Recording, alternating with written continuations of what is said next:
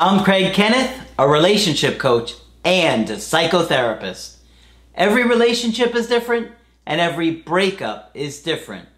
Work with me and you'll get professional help on your situation.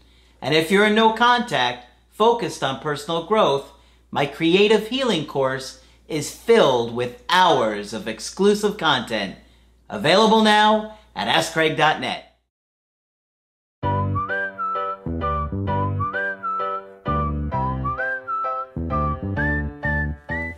Hi there, I'm Coach Craig Kenneth, I'm Coach Margaret. and today we're going to be talking about finding a secure partner. So, good luck. See you Right. next time. Yep, that's it. Yep. Finding a secure partner is not easy to do, Margaret. No. It just seems, I don't know, to me, like uh, so many people struggle with their insecurities that I- I find that secure people are few and far between, unfortunately. But not to worry. I've worked out here a list of questions for your prospective partner. Mm-hmm. Now, I've done this in jest, Yeah. okay, but only sort of in jest because I, I made up a pretend form that you could hand a potential partner and say, Would you mind filling this out? You can answer these questions either orally or in essay form, okay? So there's a little humor here, Mm-hmm. but these are things you do want to know, okay? It's like a relationship resume. Yes, like a relationship. I with, like it. With references. Yes. I want references. Okay, yes, and details. I used to do a joke about that in my act. Relationships resumes with references. Yes, with references. Oh, I like it. Yeah, So with you could check references, it right. out. Right, right.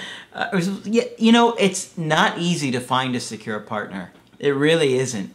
Um, and of course, nobody's going to be perfect, but you want to find somebody ultimately that acts like an adult. Yes. And in the beginning, especially, it's very hard to see through maybe them being on their best behavior and your own like feeling addicted to that new person, right? You get that initial hormonal flow.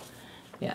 But Margaret has some good questions here to think about, and you might want to consider these when you're either thinking about going back with your ex or dating somebody new. Right.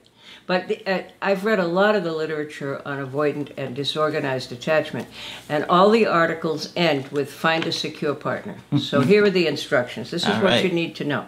Okay? All right. Um, how do you make major life decisions? Okay? That's a big question that people don't really think No, about. they don't. They're like, oh, she's attractive. Not, oh, how did she decide where she wants to work That's right. or what she wanted to do for a career? So the follow up to that is please name one you have made. That's an adult decision. Um, and describe it.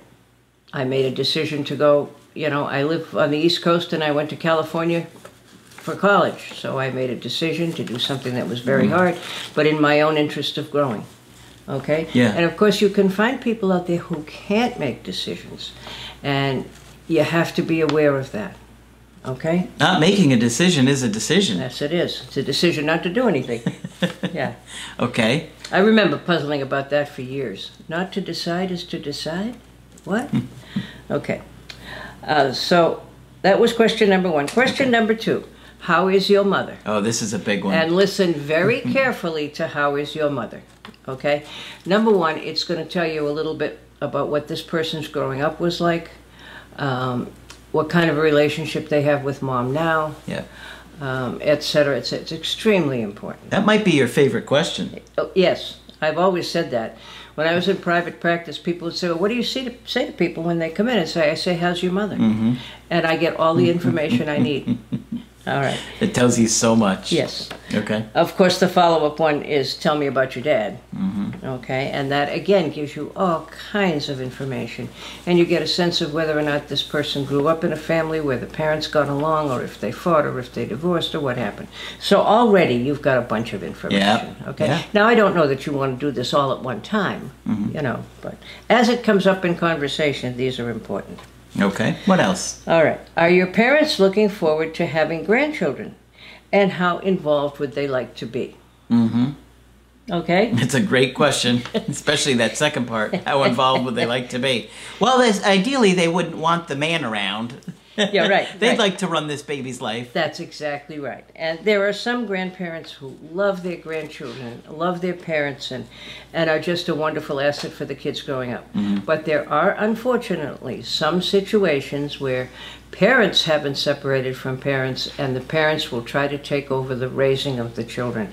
And some of the worst bi- boundary violations I've ever seen have been when grandparents want to interfere in raising the children.